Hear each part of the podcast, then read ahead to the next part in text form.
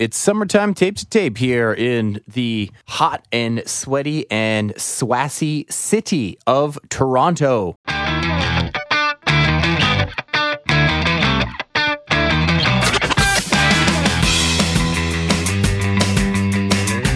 Rory, there's a blinding white glow here in the studio. That must mean I see your white legs exposed Yes. from your shorts. I am in sandals, contributing a little more white glow to this studio. It is truly the dog days of summer. How's your vacation going? It's been fantastic. We we went and visited my parents with uh, the little one and, and my wife for a few days last week. We so we went up to Gravenhurst for a day, and they have those old those old steamships. One of them is an old steamship. One of them is built recently, but made to be a replica sort of of it. So that was the one that we got taken out on, and you kind of go around the lake, and they give you a little spiel about all these things that you're seeing. And I didn't know that there was a uh, World War II POW camp right there, right by right by the city, and they were explaining that you know they would come down to the rocks in the summertime. They would let them go out and swim, and I was thinking, boy, that's a pretty good POW camp. And I thought winter must have been pretty nasty. It was it was a great POW camp as long as it was warm. yeah, yeah. I mean, it, it was it's beautiful up there. We've I've definitely gotten a lot of golf in. Oh, so Oh, nice. Hopefully, my white legs are a little less white than they normally would be. You like me have two colors, white and pink pretty much, Oh, right? My shoulders got so red last week. Yes, I I missed a spot. I have yet to hit a round of golf. I was actually just thinking about that on the way in that I, I'm down to realistically two or three a summer, but I at least got to get that in. And of course, we always have our tape to tape open yes, somewhere in July and August. So we got to schedule we that as well. that. Yep. Little vacay for me as well, bumping around it has been nice. There is still some hockey to talk about, though. We're going to do just that in the context of some unsigned RFAs. Going to look at the Winnipeg Jets and ask Are the Jets in a little trouble here with the Central getting fast, getting very strong around them? And then we'll go out with uh, a 12 month preview, uh, look ahead to free agency 2020. Certainly some interesting names headlined by Taylor Hall, who's really made no secret of the fact that he's got some non negotiable priorities in terms of contending. And we'll see if the Devils can provide what he is looking for. But let's start with the unsigned RFAs. I mean, other than the Habs sort of doing Carolina a favor with the Aho offer sheet and knocking out that business, Don Waddell joked at the time, hey, cool, now I can put my feet up. Yep. But there's a lot of GMs, including uh, Kevin Cheveldayoff in Winnipeg, uh, who still has work to do with Patrik Laine. We've also got uh, the Calgary Flames, Brad Treliving, and Matthew Tkachuk. Yep. No agreement. I mean, let's throw out the caveat that by the time our cherished listeners are uh, are listening to the Tape to Tape podcast, who knows what may have changed, but the big one here, and and I still think the big one league wide, Mitch Marner. I'm going to an event tonight here in Toronto, mm-hmm. headlined by Mitch Marner, and there's going to be all kinds of chatter about, hey, why hasn't this guy and this team, these two things that seem made for each other, still just can't seem to to figure it out? Yeah, I mean, I'm just interested who's going to be the first one. Like, uh, like Aho technically was, but it, it took an offer sheet to get him what he wanted.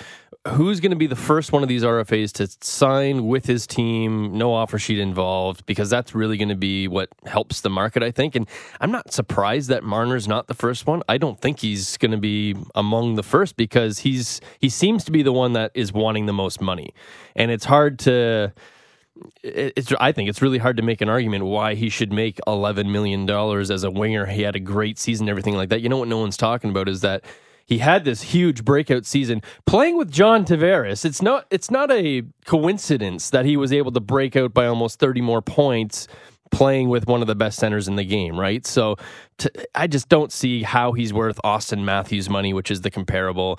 So now that you've got Aho off the market for what was it, nine Eight five. eight, eight five, eight five.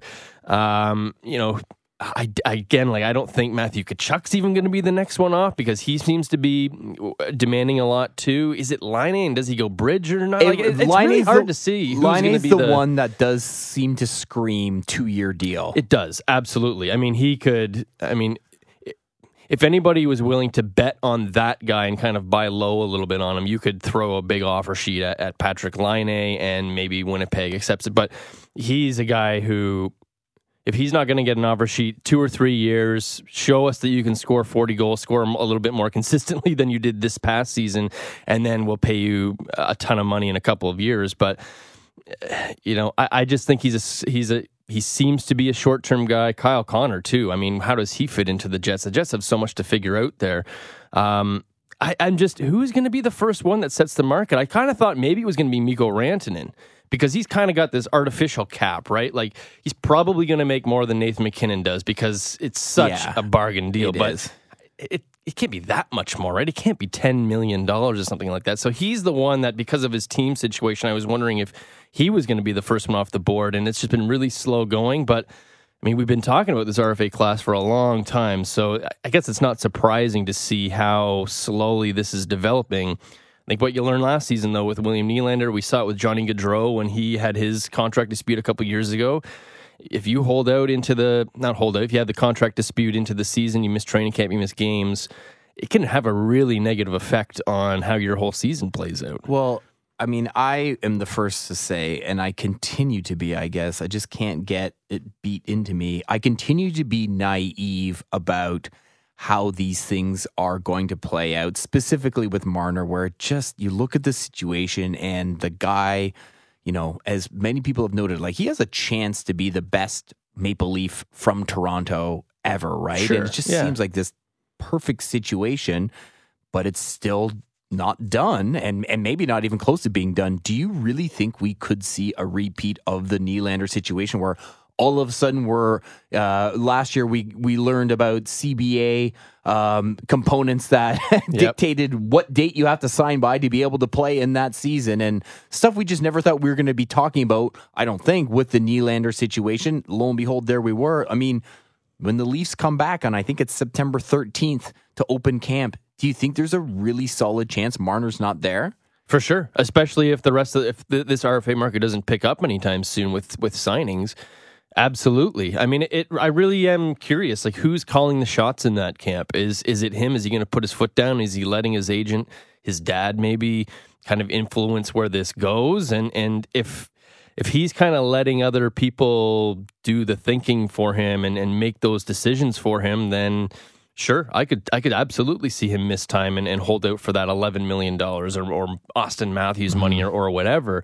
Um, after we saw William Nylander go through it last year, I just I don't see a reason why it, it couldn't happen. I would say know, of all the RFAs, he's probably the most likely that that holds out into the season. We'll, we'll see. I mean, uh, uh, it could happen to any of these guys. Would you be shocked if Matthew Tkachuk did the same thing? I wouldn't be. Um, it's it's really hard to gauge who and how many of these guys will go through that until one of them signs with their own team because you just we still don't really have a market for these guys. Well, we mentioned uh, the Jets and Laine A also in uh, an interesting situation, and Kyle Connor. We're going to dive a little deeper into the Jets scene in the next block and uh, basically just address a very basic question of is the team that we thought really had a nice window here to to really compete for the Stanley Cup, is it all of a sudden in a little bit of trouble just in terms of what's happening around Winnipeg? A couple key guys going out the door in free agency. Really nice core there. Um, but things, it hasn't exactly been the summer of a jet, so to speak. So stick around. We're going to talk about the Jets and how things are shaping up for the fall on the other side of the break on Tape to Tape.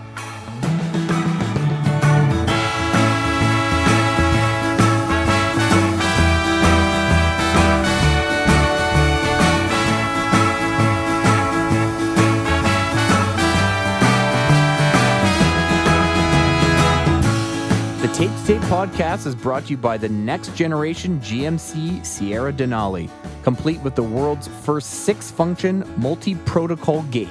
Summer's on the way, which means softball beer leagues, beach volleyball, and patio season.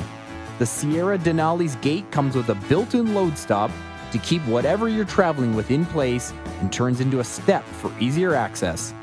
Once you arrive, it can also become a work surface that includes a power outlet.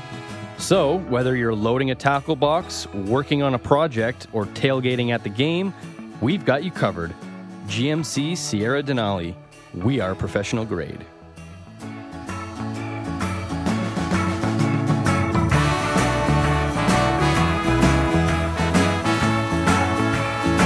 Welcome back to Tape to Tape. All right, Rory, you were writing about this before you went on vacay. When things really shook out after uh, the madness on July 1 and July 2, uh, and even a little before that, hard to argue that the Winnipeg Jets came out a better team uh, than they finished the year when you consider Jacob Trouba traded to the New York Rangers and then Tyler Myers, another staple on the back end, signed uh, with the Vancouver Canucks. So, I mean, let's not get crazy here. This is a team that has really done a great job of building over the Absolutely. years. And I, I'm really just bringing this up because of two things relative to. Um, Number one, just how much better it seems like some teams in the Central have gotten. And the Central's been a tough division for a while, but when we were listing winners after free agency, Dallas was on there. Yep. Chicago was quietly Yep. gotten better. I really like what's gone on there. I mean, Nashville addressed a need bringing in Matt Duchene. You have to believe the Preds are going to be a strong team again. So, and and Colorado is basically the team that's Look out. listed first whenever you talk about team in best situation Yes. now and for the near term future in the NHL. So things have just gotten tougher uh, around the Winnipeg Jets. And then, you know, this is also a conversation that's happening just relative to the way we thought of Winnipeg the past couple years as a team that really seemed like it had a great chance for the Stanley Cup here in a in a 3 or 5 year window. That may still be true, but all of a sudden you're looking at this team going, I mean, could they be fighting for a wild card when it comes down to it next next spring? Yeah, I, look, like eh, they're still a good team, right? There's still a ton of good parts, and and I think it's way more important to be strong and deep up front on your forwards, especially down the middle, than it is to really have two stud defensemen or something like that. So the Jets are very well situated there. I think a key for them this year is going to be what do some of these guys on entry level contracts do? Ja- Jack Roslovic wants more of a role. He's very, very hungry for that. Can he carve out that for himself? Can he become a better point producer, defensive guy? Can he just, you know, take that next step? Can Kristian Vesalainen, first round pick from a couple years ago, can he make that team out of camp? I mean, he projects as a, I mean, he's a big guy. He projects as a goal scorer, a good producer. So, you know, is he able to carve out a little role for him? Um, I was wondering if the Jets might trade Mathieu Perreault because he makes. He, I love the player, but he makes four point one million dollars. He really is a third line player for them. It's kind of a luxury they don't necessarily need if you can swap him for a defenseman. And really, like what I just said about how important it is to have a, a strong forward unit, I am a little bit worried about that blue line Yeah. in, in Winnipeg. I mean, Dustin Byfuglien's thirty four yeah, at some point, right? Like you already saw it. Like Jacob Trouba last year took over as the number one guy. I think Josh Morrissey is going to become the number one Sure. guy on this team. Dustin Byfuglien is going to start to slow down to, to some degree. Still a great defenseman. Josh Morrissey. Uh, you know he's going to be an RFA again next summer. You want to get him under long term contract. Yeah. You don't want to be in the same Trouba situation. Obviously, different dynamic there, but you know they don't have these guys like they do up front on entry level contracts that you can expect to possibly be, be big difference makers. Like Sami Niku has flashed for sure, but like is he a top four defenseman? I'm maybe, but Very you're not there yet. Yeah, very much. Same same with Neal Pionk, who they got from the New York Rangers in the Trouba trade. Like he, I think the analytics community kind of more looks at him as a third pair guy. They, they have a lot of these depth guys, Nathan Beaulieu. So I mean, that's not a bad thing. You do have your your two studs in Morrissey and Byfuglien, but I, I, I it remains to be seen. I think if the effective depth is still there on the back end, and, and Connor Hellebuyck is kind of the wild card. Well, this. that's what I was going to say. he was great two years ago. Vezina runner up Exactly. Last year took a little bit of a step back, and he was still fine. He was still he was still above average, but you know, you kind of just it, it left you wondering. Okay, well, he was he was fine enough, but if they come back next year and they're not as strong defensively, does that make him more susceptible to have a bit of another kind of step back? So. Uh, y- the Jets still have a really strong um, pipeline of prospects. I think Kevin Cheveldayoff has proven over the years where he has been very quiet on the trade front when everybody's been screaming at him to to do something that he's in control of the situation as well as he can be. He he trusts the long term outlook of this team, the way they develop players. So at some at some point you just got to start trusting your GM that he's going to be able to navigate, and and maybe this means the Jets have to take a little bit of a step back this year to kind of reset themselves to, towards next season, but. Uh, you know, like you, you mentioned all these teams that have taken big steps forward, and it's just like where now? Did last year the Jets looked like a number one team in that Central for sure, if not number two, and now you're looking at all these other teams that are making huge strides, and you're like, where do the Jets actually fit into the Central Division picture right now? And the one we didn't mention is the Stanley Cup champion St. Louis Blues. Right. I mean, are they have to, I guess they're the favorite to win that division. Yeah. I mean, I could even see them finishing third or something like Easily. that because you have a little bit of a hangover or something like that. I it, love what Chicago's done. Yeah, Dallas, you know, like it's funny that you have six teams that you really are nodding along, going, okay, yep. okay, and then you have Minnesota, which right now I'm not saying is the worst team, but might be the most perplexing team in terms of like, know. what's the plan here? What yeah. are they doing? I, I, have that was I had a question for every team uh, going into the offseason, and that was was like, what the heck is the plan here yeah. in Minnesota? Like it, it I, Paul Fenton, when he, he became GM for years, he was the guy like, when is this guy going to be given Absolutely. a shot? When he was the assistant in Nashville, finally given a shot, and then his first or one of his first trades was the Nino Niederreiter trade, which really blew up in his face down the stretch. Ryan Donato from Boston looked pretty good on that team. So in, in, those senses, like it looked like they were trying to get a little bit younger. Fine, this this team hasn't been successful in the playoffs. They need to reload.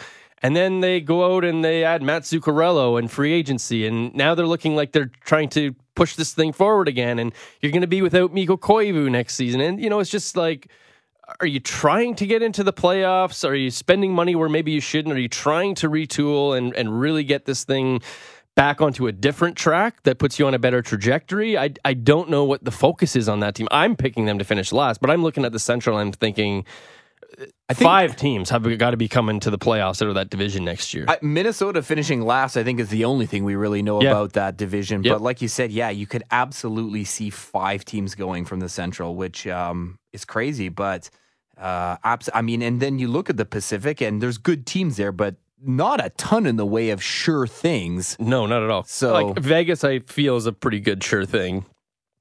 Calgary, they still have goaltending questions, Absolutely. but I still feel pretty good about the Calgary Flames. Love their forwards and defense. San Jose, San Jose you're going to give the benefit of the doubt to, I think. But yeah, yes, they just not... didn't do anything about their goaltending, yeah. right? So, so uh, you you can poke holes in all these teams. Edmonton, obviously, Anaheim just had a terrible season. Obviously, you can poke holes there. Maybe Arizona takes a step, but like, all these teams have huge questions that the teams in the Central don't seem to have. There's a lot more optimism for those yeah. teams. I'm glad we're sitting here talking about trying to figure out who's going to be good because that leads nicely into the final block. We're going to talk about some of the guys who are eligible. El- we're going to talk about some of the guys who are eligible to become UFAs in the summer of 2020. There are certainly some interesting names on the list.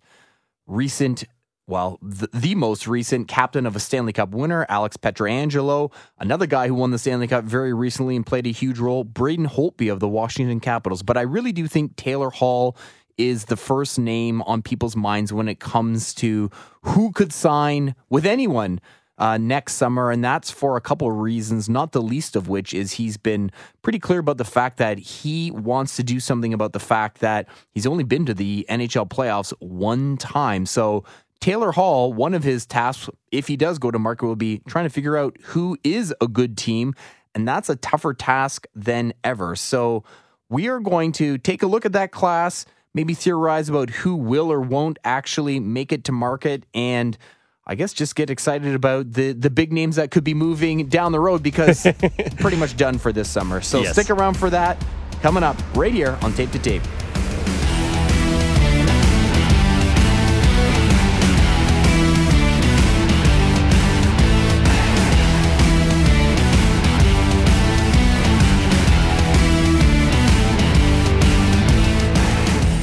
Subscribing to multiple streaming services to get your sports fix? Introducing Sportsnet Now. Live stream the NHL, NBA, MLB, IndyCar, and much more all in one subscription. You can stream on the go or at home on your big screen from the most popular devices, including smartphones and tablets, Apple TV, Xbox, and Chromecast. Sign up for as long as you want and cancel whenever you'd like. New package options available beginning at $19.99 a month. View snnow.ca for more details.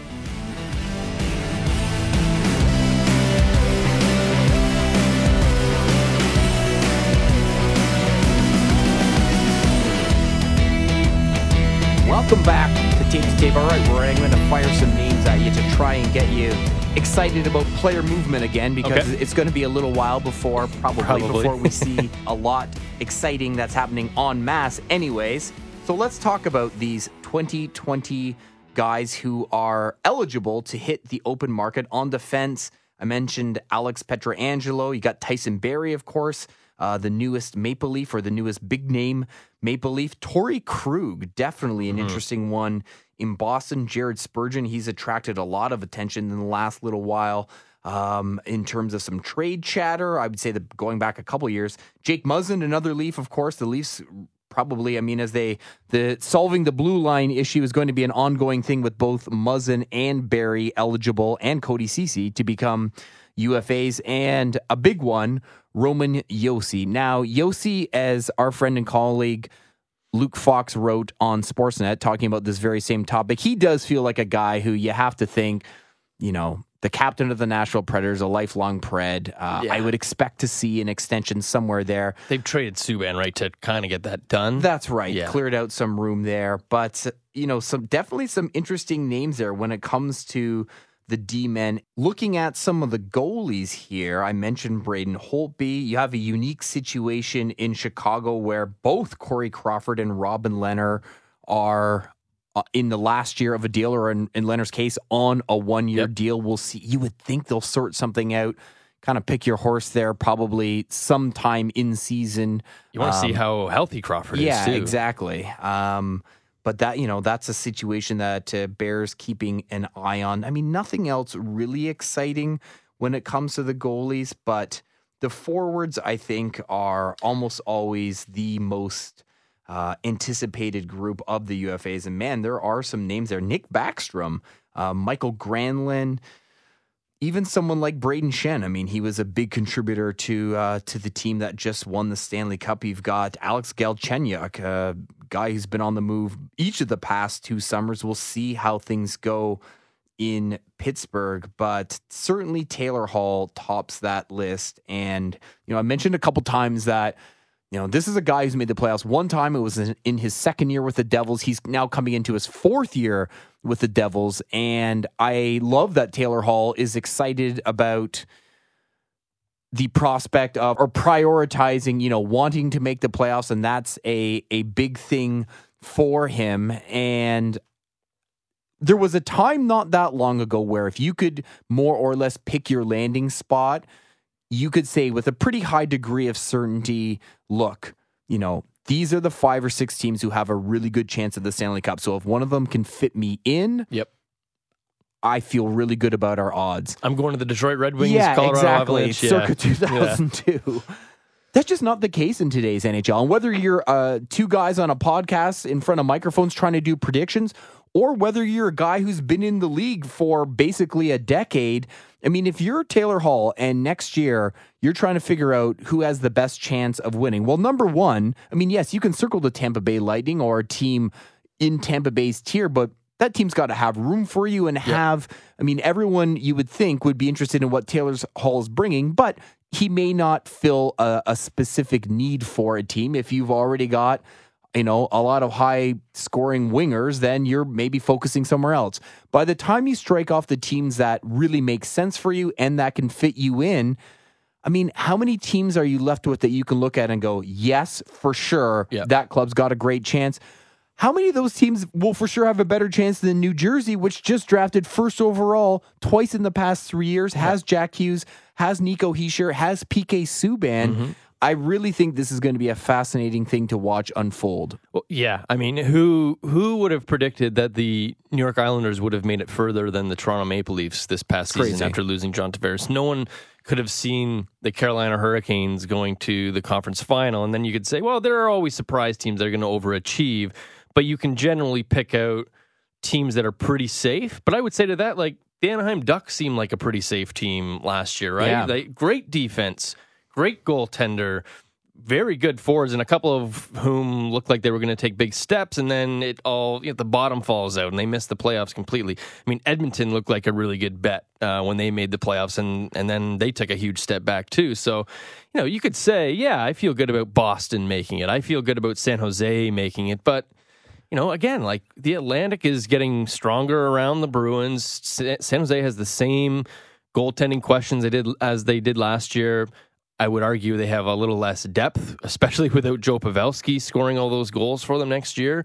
Um, so, I mean, could they possibly miss the playoffs? I mean, it would be surprising, yeah. but it's not out of this world. Tampa Bay seems like the safest bet as a team that would get to the playoffs, but they're not going to be able to fit you if you're a big right. UFA because they, they got their own guys to take care of. So, um, you know, Tampa, the New Jersey Devils are a bit of uh, they're, they're taking a bit of a Kawhi Leonard type shot here, right? Where this isn't just a one year thing. They have prospects that they're still building towards a brighter future and all that stuff.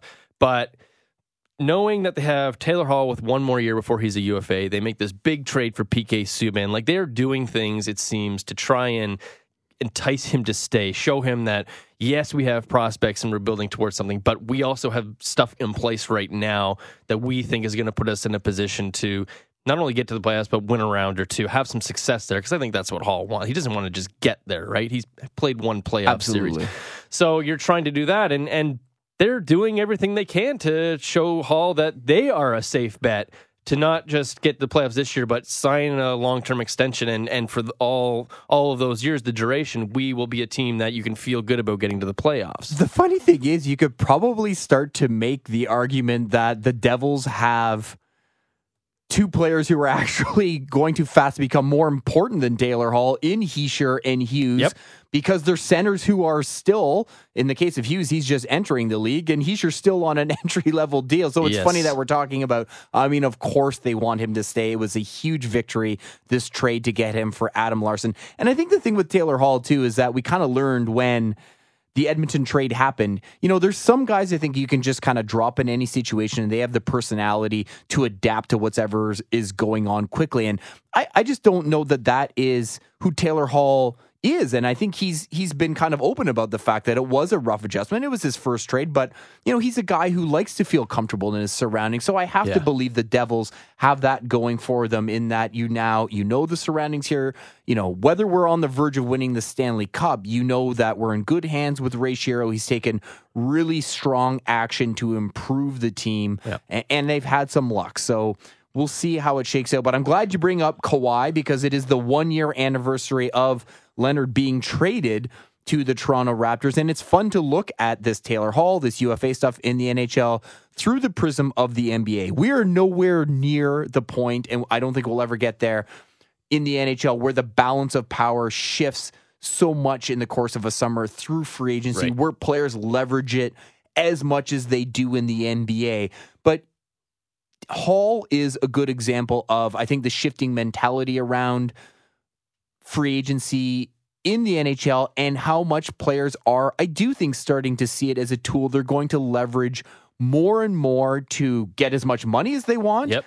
And maybe find the situation they want. And whereas once upon a time it was kind of a slam dunk, a lot of these guys would sign the eight year extension.